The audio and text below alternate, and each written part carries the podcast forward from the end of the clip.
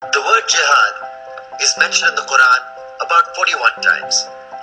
The words mercy, peace, and compassion are mentioned about 355 times. Yes, come in.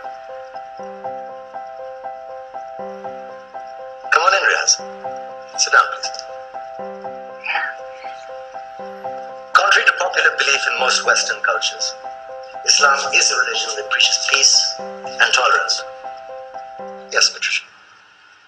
If Islam truly is a religion that preaches peace, and how come the world's most troubled spots, you know, the West Bank, Afghanistan, Pakistan, Iraq, they're all plagued with Islamic terrorism? Well, that depends on your definition of terrorism. Some might argue that the US invasions of countries like Iraq and Afghanistan are also acts of terrorism, You know, those were acts of war to get rid of despotic regimes. or a means of getting at a country's oil. Conspiracy theories. Well, may I? Yes, please. Go ahead, Riaz. Mr. Khan is right. I mean, if we're talking about terrorists, the world's biggest terrorists are the white superpowers. Come on now. No, really, stop and think about it. Explain 9 11. Okay. Do you know how many people died in the Twin Towers strike? Around 3,000. And do you have any idea how many people died in the bombing of Afghanistan? Take a wild guess. More than 15,000 people died.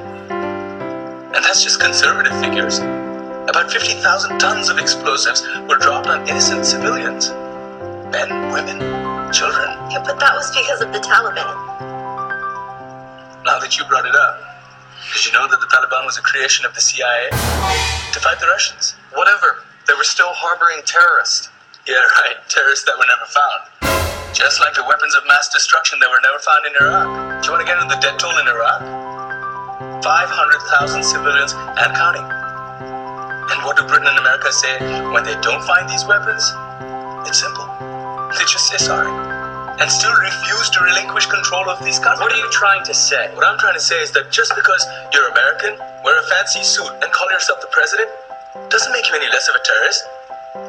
I'm saying that if you don't stop meddling in other people's countries, you will face a backlash. If Muslims like you feel that way, then why don't you get out of our country? As you promise to leave ours.